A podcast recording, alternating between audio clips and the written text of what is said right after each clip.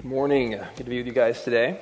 Um, let's. Uh, I'll read the text first. So it's right there for you in your bulletin. But I'm looking at Philippians 1 12 through 30. Uh, quick context uh, the Apostle Paul is in house arrest. He's been kind of sidelined.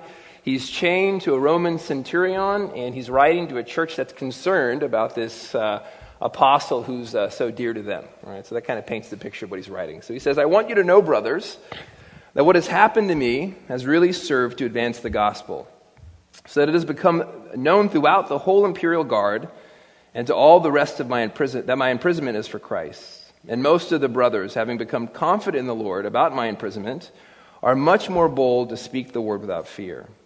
Some indeed preach Christ from envy and rivalry, but others from goodwill. The latter do it out of love, knowing that I am put here for the defense of the gospel. The former proclaim Christ out of selfish ambition, not sincerely, but thinking they afflict me in my imprisonment. What then? Only that in every way, whether in pretense or in truth, Christ is proclaimed, and in that I rejoice. Yes, and I will rejoice, for I know that through your prayers and the help of the Holy Spirit, Jesus Christ will turn this out for my deliverance. As, as it is my eager expectation and hope that I will not be at all ashamed but that with full courage, now as always, Christ will be honored in my body, whether by my life or by my death. For to me is to live, to, for to me to live is Christ and to die is gain. If I am to live in the flesh, that means fruitful labor for me. Yet which I choose, I cannot tell. I am hard pressed between the two. My desire is that to depart and be with Christ, for that is far better, but to remain in the flesh is far more necessary in your account. Convinced of this, I know that I will remain and continue on with you all for the progress of the joy in the faith, so that in me you may have ample, ample cause to glory in Christ Jesus, because of my coming to you again. Only let your manner of life be worthy of the gospel of Christ, so that whether I come and see you or in absence, I may hear of you that you are standing firm in one spirit, with one mind striving side by side for the faith of the gospel, and not frightened in anything by your opponents. This is a clear sign to them of their destruction, but of your salvation and that from God. For it has been granted to you that for the sake of Christ you should not only believe in him, but also suffer for his sake. Engage in the same conflict that you saw I had, and now hear that I still have. Let's pray real quick and we'll look at this. So, God, as we look at your word, um, I pray it would speak to us, God. Your word says that it is profitable for doctrine, for reproof, for correction, for instruction in righteousness. So I, I pray that you would use it today uh, to give us hope, to correct us, to encourage us, to guide us. Uh, we invite you to fill this place, Father, and speak to us. We ask that in your name. Amen. If you look at the last, uh, next to last verse, look at verse 29 again. It says, For it has been granted to you, that means gifted in the Greek. So you've gotten this gift, and he names two gifts.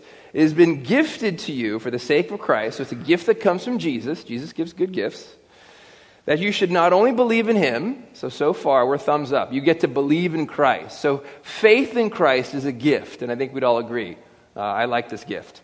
But look at the next one. Not only do you get faith in Christ, but you get to suffer for his sake.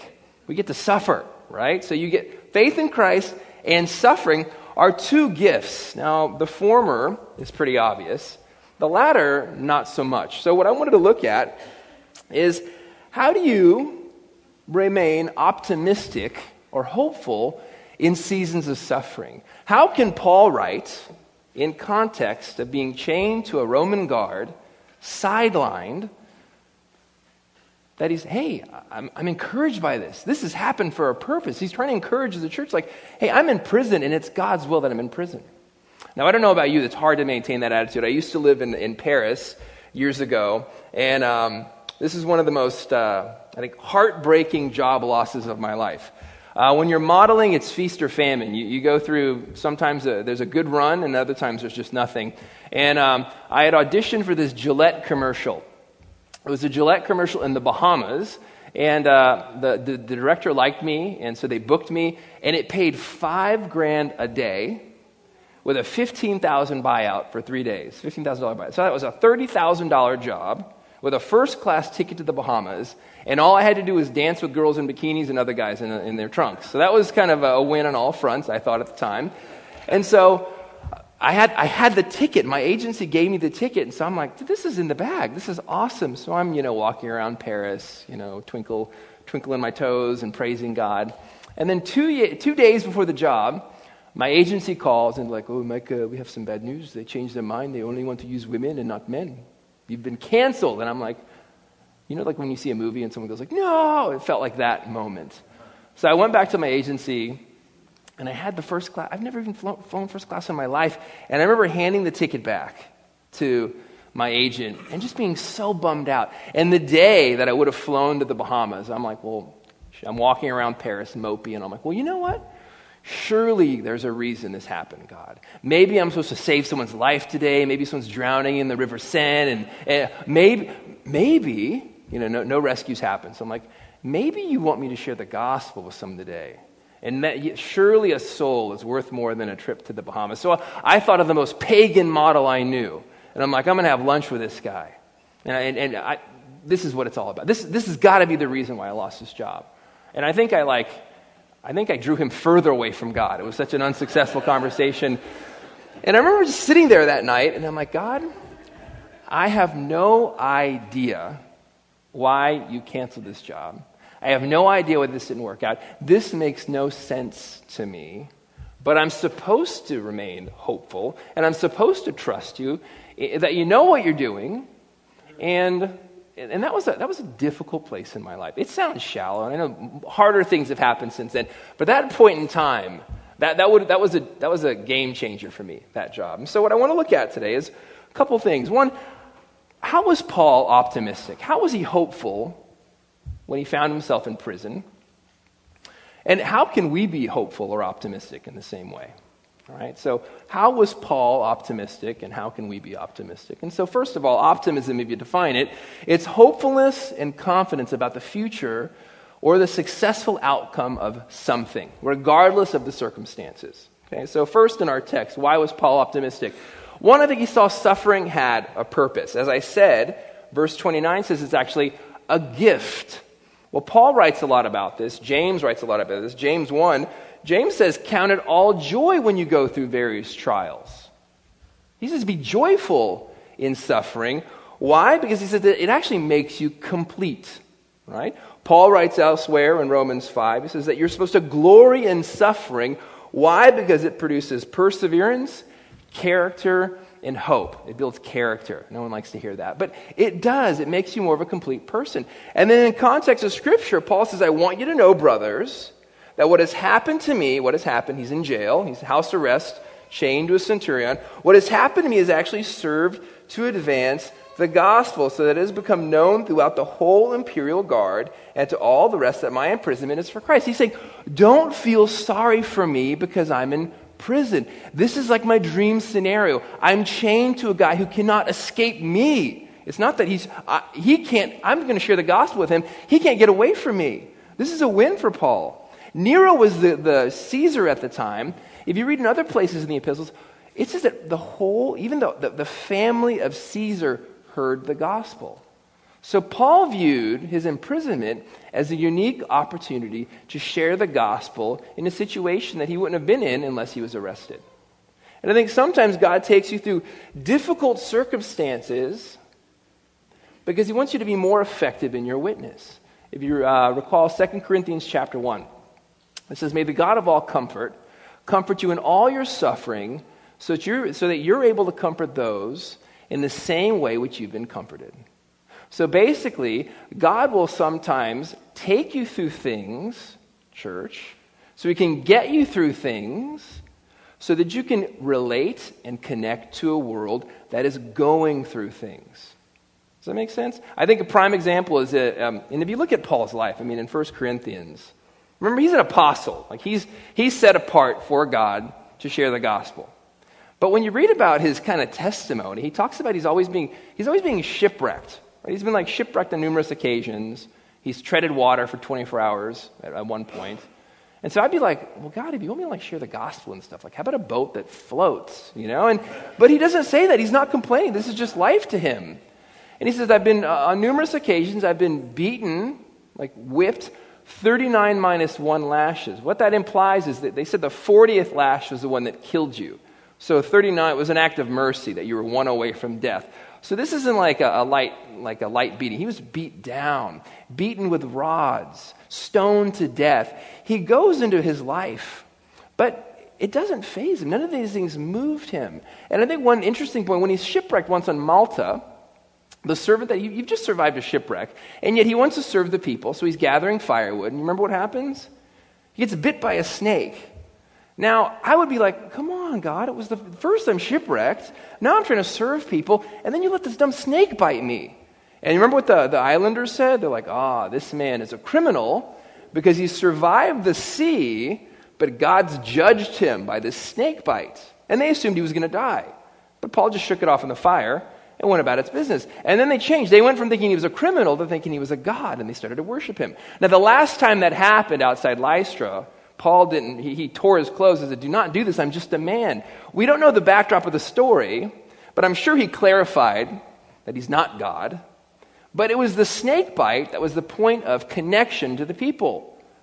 Surely their, their, their, kids had been killed by these snakes, their people had been killed by these snakes. And if Paul wasn't bit by the snake, he wouldn't have had the platform for connection. So Paul views suffering as a gateway to minister to people. And perhaps God's taking you through seasons of suffering because He wants you to be a more effective minister. You can't have compassion in an area unless you've been through that area yourself, and unless God's brought you through it. That's when you have something really to offer somebody. So sometimes I think there's seasons, and this is why Paul was optimistic. He recognized that, that suffering had a purpose. One day we don't have to deal with it ever, ever again. That's the beauty of Revelation. Amen. Suffering is done away with. God dries our tears. But until then, He uses it in many ways, and one of the more effective things He does through it is He helps us to be more effective ministers of the gospel through suffering. Right? And Paul realized that. Another thing is, He left room for mystery. Look at verse 15. It says, Some indeed preach Christ from envy and rivalry, but others, others from goodwill. The latter do it out of love, knowing that I'm put here for, for the defense of the gospel. The former pro- proclaim Christ out of selfish ambition, not sincerely, but thinking to afflict me in my imprisonment. What then? Only that in every way, whether in pretense or in truth, Christ is proclaimed. He's not talking about heresy here, right? He would lay the smackdown on heresy. He's not okay with heresy being spread. He's talking about motivation. And this is kind of weird. He's saying that some people sincerely uh, recognize that this prison st- stint is a God thing and God's going to use it in my life. I'm going to minister through this. But other people, my rivals, are happy I'm in jail because I'm sidelined and they can elevate their own ministries. It would be like if, because Tim Keller's retiring, that's the pastor I work with.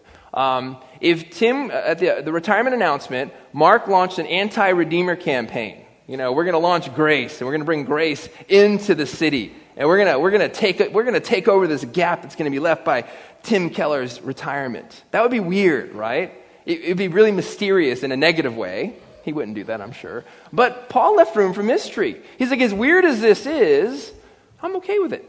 If people want to preach gospel, preach the gospel, because they're wanting to enlarge their ministry why mine seems to be a little sidelined, I'm okay with that. And I think sometimes God does weird things in our life. And you're in a cultural context that is pretty individualistic, which means when you're discomforted, when you don't understand things, you tend to think it's wrong and you're right. It's just kind of the culture that we're in. Ancient people didn't think like that. They assumed that God would be mysterious. That's why when if you read the book of Job, Job's wife says, curse God and die, bad advice, but she doesn't deny the existence of God. He was there. That's a given. Job says, Though he slay me, I will trust him. Even though this makes no sense at all, I will trust him. Sometimes, guess what, people? God is God. And he, he knows more than us. He's transcendent. He's omniscient. He's omnipotent. He will do things like let you get a job and then not get a job that was on the way to the Bahamas that you're stoked about. He'll do things that make no sense. That, and maybe as you get older, you'll look back and you're like, oh, that makes sense. I think part of this is just my, my, my hypothesis. I think in heaven, I don't think you get your, it's not like you, uh, you get like the, the slate wiped and rebooted. I think everything clicks in heaven. Like it all makes sense. maybe in one amazing epiphany. You know, I think you appreciate eternity when you look back and you're like, ah, oh, I get it, God. That's why you didn't let me get that job. That's why that relationship didn't work out. That's why that, whatever happened that, that you were bummed about for that season in time, that was mysterious to you. I think it all clicks. But I think Paul was okay for mystery. And I think we need to be okay with mystery. If God's doing something that you don't understand, you know that He loves you because Romans 5 8 says so. But God demonstrates His own love for us in this while we were yet sinners, Christ died for us. He's going to do stuff at some point in your life that will not make sense to you. But don't let those mysteries cause you to think that God doesn't love you because He proved it on the cross. He's God and He's working things that you just don't understand. Right? So Paul was okay with that. So people are preaching the gospel, trying to trump his ministry. He didn't care. He's like, hey, that's still a win for me. As long as the gospel's being preached, I'm okay, even though your motivations are off. What else? He knew the power of prayer. Look at this in verse 19a. He says, For I know that through your prayers it will turn out for my deliverance. Now, this is kind of one of those underspoken. Of course, we're supposed to pray if you're a Christian. Um, all religions, Christian, they, they center, there's this idea of praying, asking God, whoever you think God is, if you're not a Christian, you're seeking Him for some help. Um, I remember, I'm not mystical at all, but I remember years ago, I'd come back from college. I just became a Christian 1991. So this is post MC Hammer, Vanilla Ice. Uh, this is the, Pearl Jam has hit the scene. And I'm at a party, and I was a I, I, I didn't I never really drank or anything like that, so I just kind of hang out with my friends. And there was like a, uh, the, the, the town drunk was there, and his name was Johnny, and he was old. He was about 10 years older than all of us, and he was just hammered as usual. And I remember I'm like, I'm going to talk to John. He's like, hey, Michael. He's like, kind of slurred. He's like, I heard you became a Christian. And I'm like, I did. I totally did. I've been a Christian for a year now. I'm, I'm, um, I'm totally in love with Jesus. And he's like, that's great, man. He's like, you know, I used to do the church thing too, but man, this, I just, I can't, when I start drinking, I can't stop. And so I have this kind of alcohol problem. And I'm like, you know, I meet with these guys every week. I've got this accountability prayer group. I was like, I'm going to pray for you, Johnny. Every day I'm going to pray for you. I promise. I'm going to go back to school and pray for you that you can kick this thing. He's like, I would appreciate that. And I did. I went back to school. I wrote it down. I'm like, pray for Johnny every day. Because so often I'll be like, hey, I'll pray for you. And I, I, not, I not only forget the person's name, I forget what I'm supposed to pray for. Um, so I remember though. And I met with my friends. I'm like, we need to pray for Johnny. Pray that he, he you know, beats this alcohol problem. And if you know how school works, if you're in school, you remember what school's like.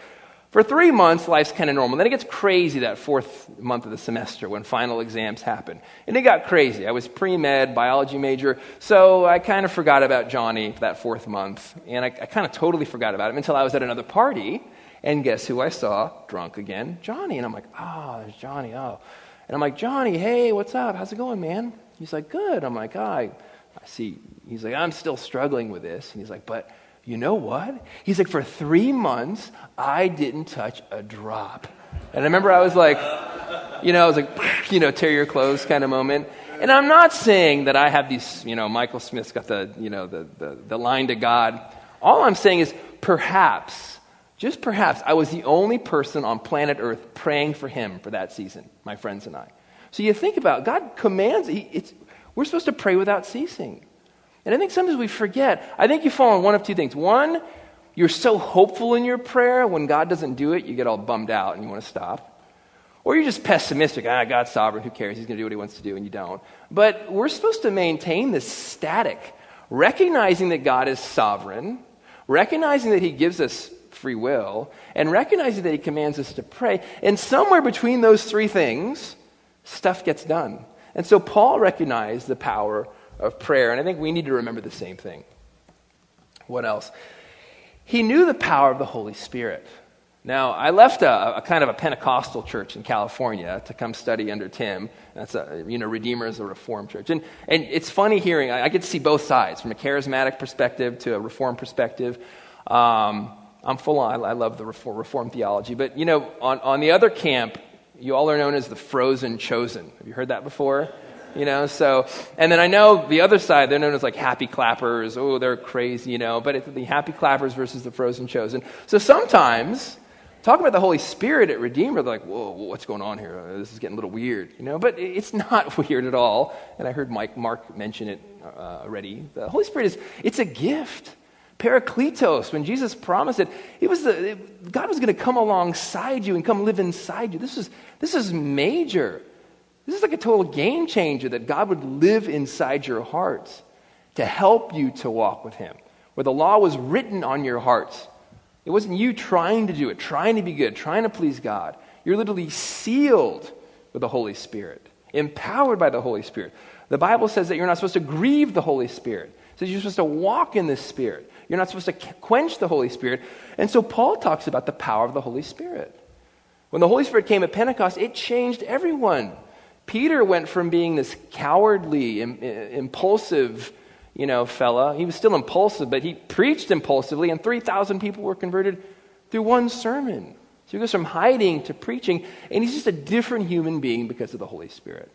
So I think we need to remember the power of the Holy Spirit. And every day I wake up and I'm like, God, Fill me with your spirit today.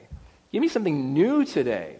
And if there's anything in my heart, anything I'm doing in my life, anything that's not pleasing, anything that's grieving you, anything that's quenching this gift, um, not my, I'm not talking about salvation, I'm just talking about effectiveness, efficacy in your walk with God. Uh, clear it. I want to confess it so that I can have this fresh outpouring every day with you. Paul recognized it. That's why he talks about the power of prayer and the power of the Holy Spirit in verse 19. What else did he do? He knew the purpose of his life. I love these verses. Look at verse 21 and 22. He says, For me to live is Christ, and to die is gain. If I am to live in the flesh, that means fruitful labor. So, what was his life about? His life was about Christ and fruitful labor. The, the church I left had this, this saying. It's an, maybe you've heard of it. It's an old, I don't know where it came from, but it says, One day this life will pass, and only the things done for Jesus Christ will last. Have you heard that? It's kind of like you, you hear it like at like vacation Bible school and things like that in California. It was a common saying. But I think that's what he's getting at right here. He's like, I recognize at the end of the day, and, and don't get me wrong, I think we've got a, we've got a, a cultural commission and a missionary com- commission. You know, part of that culture commission is work hard, whatever God's called you to do, do it with excellence. Show up to time, you know, show up to work on time, be the best employee there. But there's this missionary aspect that's also supposed to be a part of our life. And I think Paul understood, you know, I want my life. Do you remember the, the Westminster Lesser Catechism? I just had my kids memorize this. What is the chief end of man? To glorify God and to enjoy Him forever. Paul got that. He's like, to me, to live is Christ. That's what I'm all about. And when I die, it's gain because I just get to high five Jesus face to face. We've been hanging out my whole life, and I'm just going to meet him like kind of in HD it was just, it was just like a, a passageway to glory. He didn't view them as separate. They were very, you know, just, it's cool now, it's going to be better then. But if I go, you won't have me in your life. And you mean that much to me. Isn't that crazy how other centered he is? Even as you, if, if, you read further in Philippians, there's a disciple of Paul um, named Epaphroditus. And Epaphroditus was sent from Philippi to Paul to give him a gift in, in, in jail. And then he gets really sick. And Epaphroditus is really stressed out that the church heard that he's sick. Now, when I get sick, I kind of want to be babied a little bit. I want a little extra attention. Maybe I'll act a little sicker than I am. We've all been there. Don't, don't, don't judge me. Um, but Epaphroditus doesn't do that. He's stressed out that the church is stressed out about him being sick. Like, who does that? Who's that other centered where you're stressed out that people are stressed out that you're sick? Right? That, that, that's how Paul was. That's how his disciples were. Just super other centered. And I think sometimes it's important to remember what the purpose of our life is. What are we here? We're here to know Christ and to make him known. So God help us to do that effectively. And I think when you remember that everything that God's working out in your life is to make you more effective uh, at, at glorifying him, make you more effective at sharing him, it helps you to keep a good perspective when you go through hard things. Right? So, um, finally, he knew the providence of God. Look at verse 23 uh, and 24. He says, I am hard pressed between the two. My desire is to depart and be with Christ, for that is far better, but to remain in the flesh is more necessary on your account. Convinced of this, I know that I will remain and continue with you all for your progress and joy in the faith. So it's interesting. In verse 25, he seems to be convinced that he's going to be released, and he was. He was released. So I don't know if this is like a, a word of knowledge or what happened, but Paul's convinced that he was going to leave. But then when you read in chapter 2, he says, Already I'm being poured out like a drink offering. So then he's kind of thinking, well, maybe I'm going to die. Is he wishy washy? No, I think he's just cool with God's providence. Whether I get, whether I escape, awesome. I'm hoping for this. But if God wants to take my life, he lost his life his second time in jail. His head was cut off. He's like, I'm okay with it either way, God. So whether you want to free me, I trust in your providence. If, you, if this is it, and I've finished the race, and I'm a drink offering, I'm literally poured out for you, I'm okay with it. As long I, I trust in you.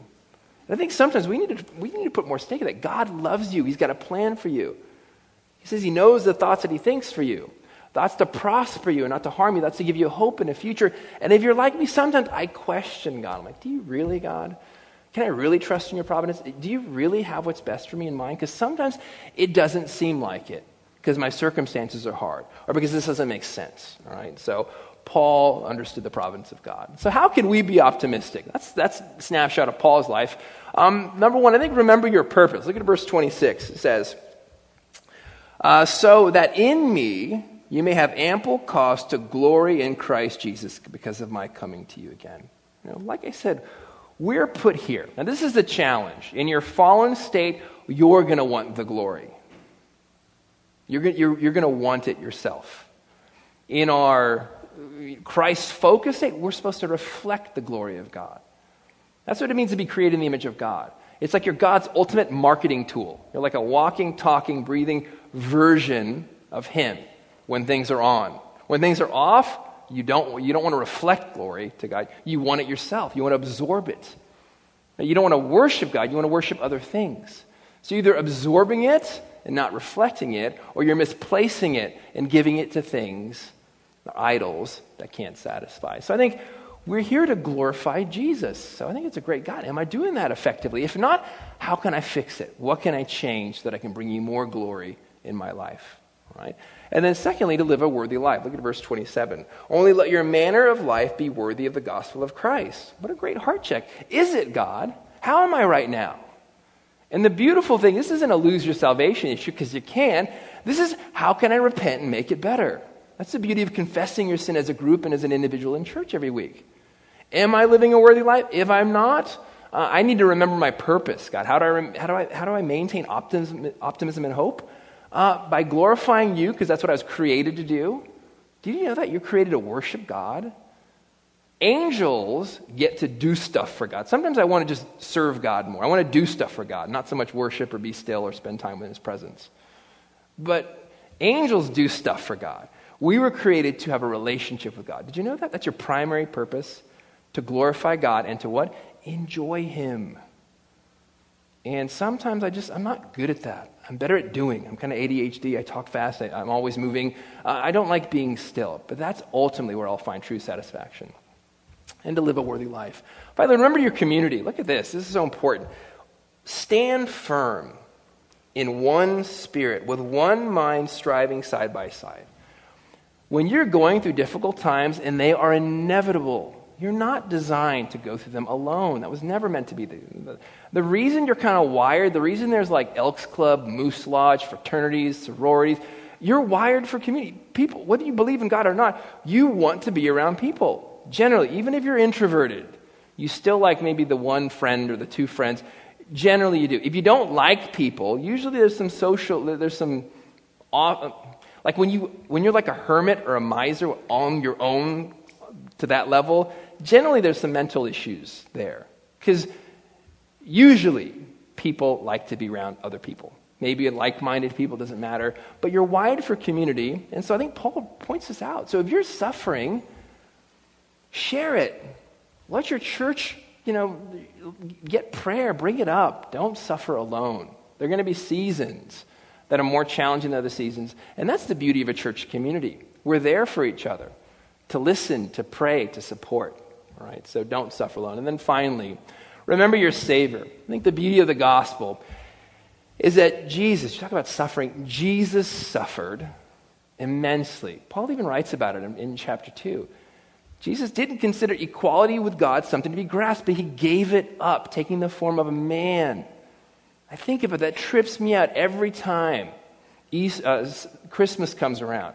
I think about what was going through Gabriel's mind when he was flying down saying that God is going to be born through a virgin 16 or 15 year old girl. God Himself, the God who created the universe, the God that He saw do all these amazing things, was going to humble Himself to the point that He's going to become a baby, experience full humanity, and give it all up so that one day we would never have to suffer again. So I think uh, you're trying to maintain optimism, trying to be hopeful when, when everything's challenging, when nothing makes sense. Remember that. Remember that God gave up everything so that one day, one, he, he gives you the tools to deal with it right now community, the Holy Spirit, the things we looked at. But one day, it is eradicated forever. Your heavenly experience, that, that, that utopia we all long for deep down inside, that vacation that never ends, you know, it's suffer free because Jesus' life was suffer full in a sense. He, he took it all so that one day we never have to deal with it again. So let's pray. God, thank you for the great lengths that you uh, went through so that we can have the tools to deal with suffering and challenging circumstances uh, in the now. And thank you for what you did on the cross uh, to one day eradicate suffering forever.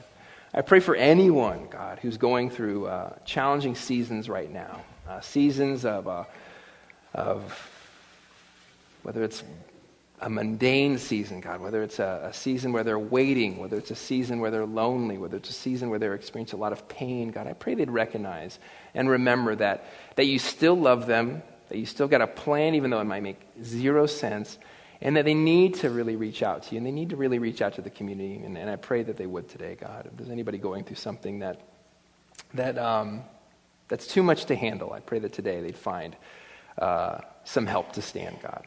So we thank you for uh, the proof that you gave us that you love us, God, the proof that you gave us dying on the cross. And uh, we just ask these things in your name, God. Amen.